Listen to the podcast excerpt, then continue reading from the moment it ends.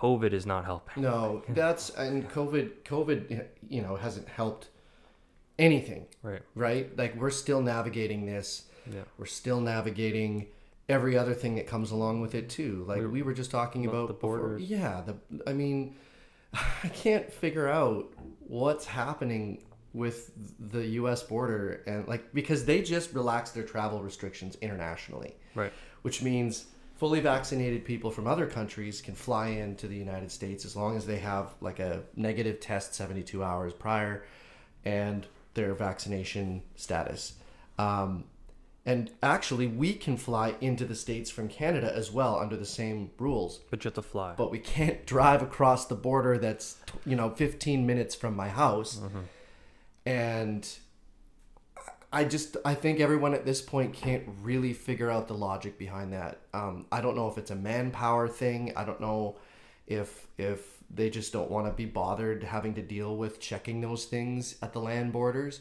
But I would argue that it's safer to cross the border in your own vehicle by yourself and come into the United States that way than it is to get on a plane filled with 250 people right. and arrive.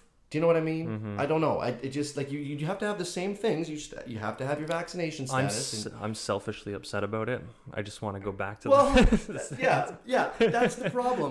Be, because I so I used to live in Toronto. I lived in Toronto for eight years, about, and I mean things to love about it. it- You know, going to sport events, going you know having you know big shopping, having you know tons of restaurants and, and bars and things to, to go to. I mean Detroit has all of those things and it's literally on our doorstep. Like we are basically almost a suburb of Detroit. camping, golf, Right. You name it, everything. Concerts. Pretty much everything that's fun. Yeah.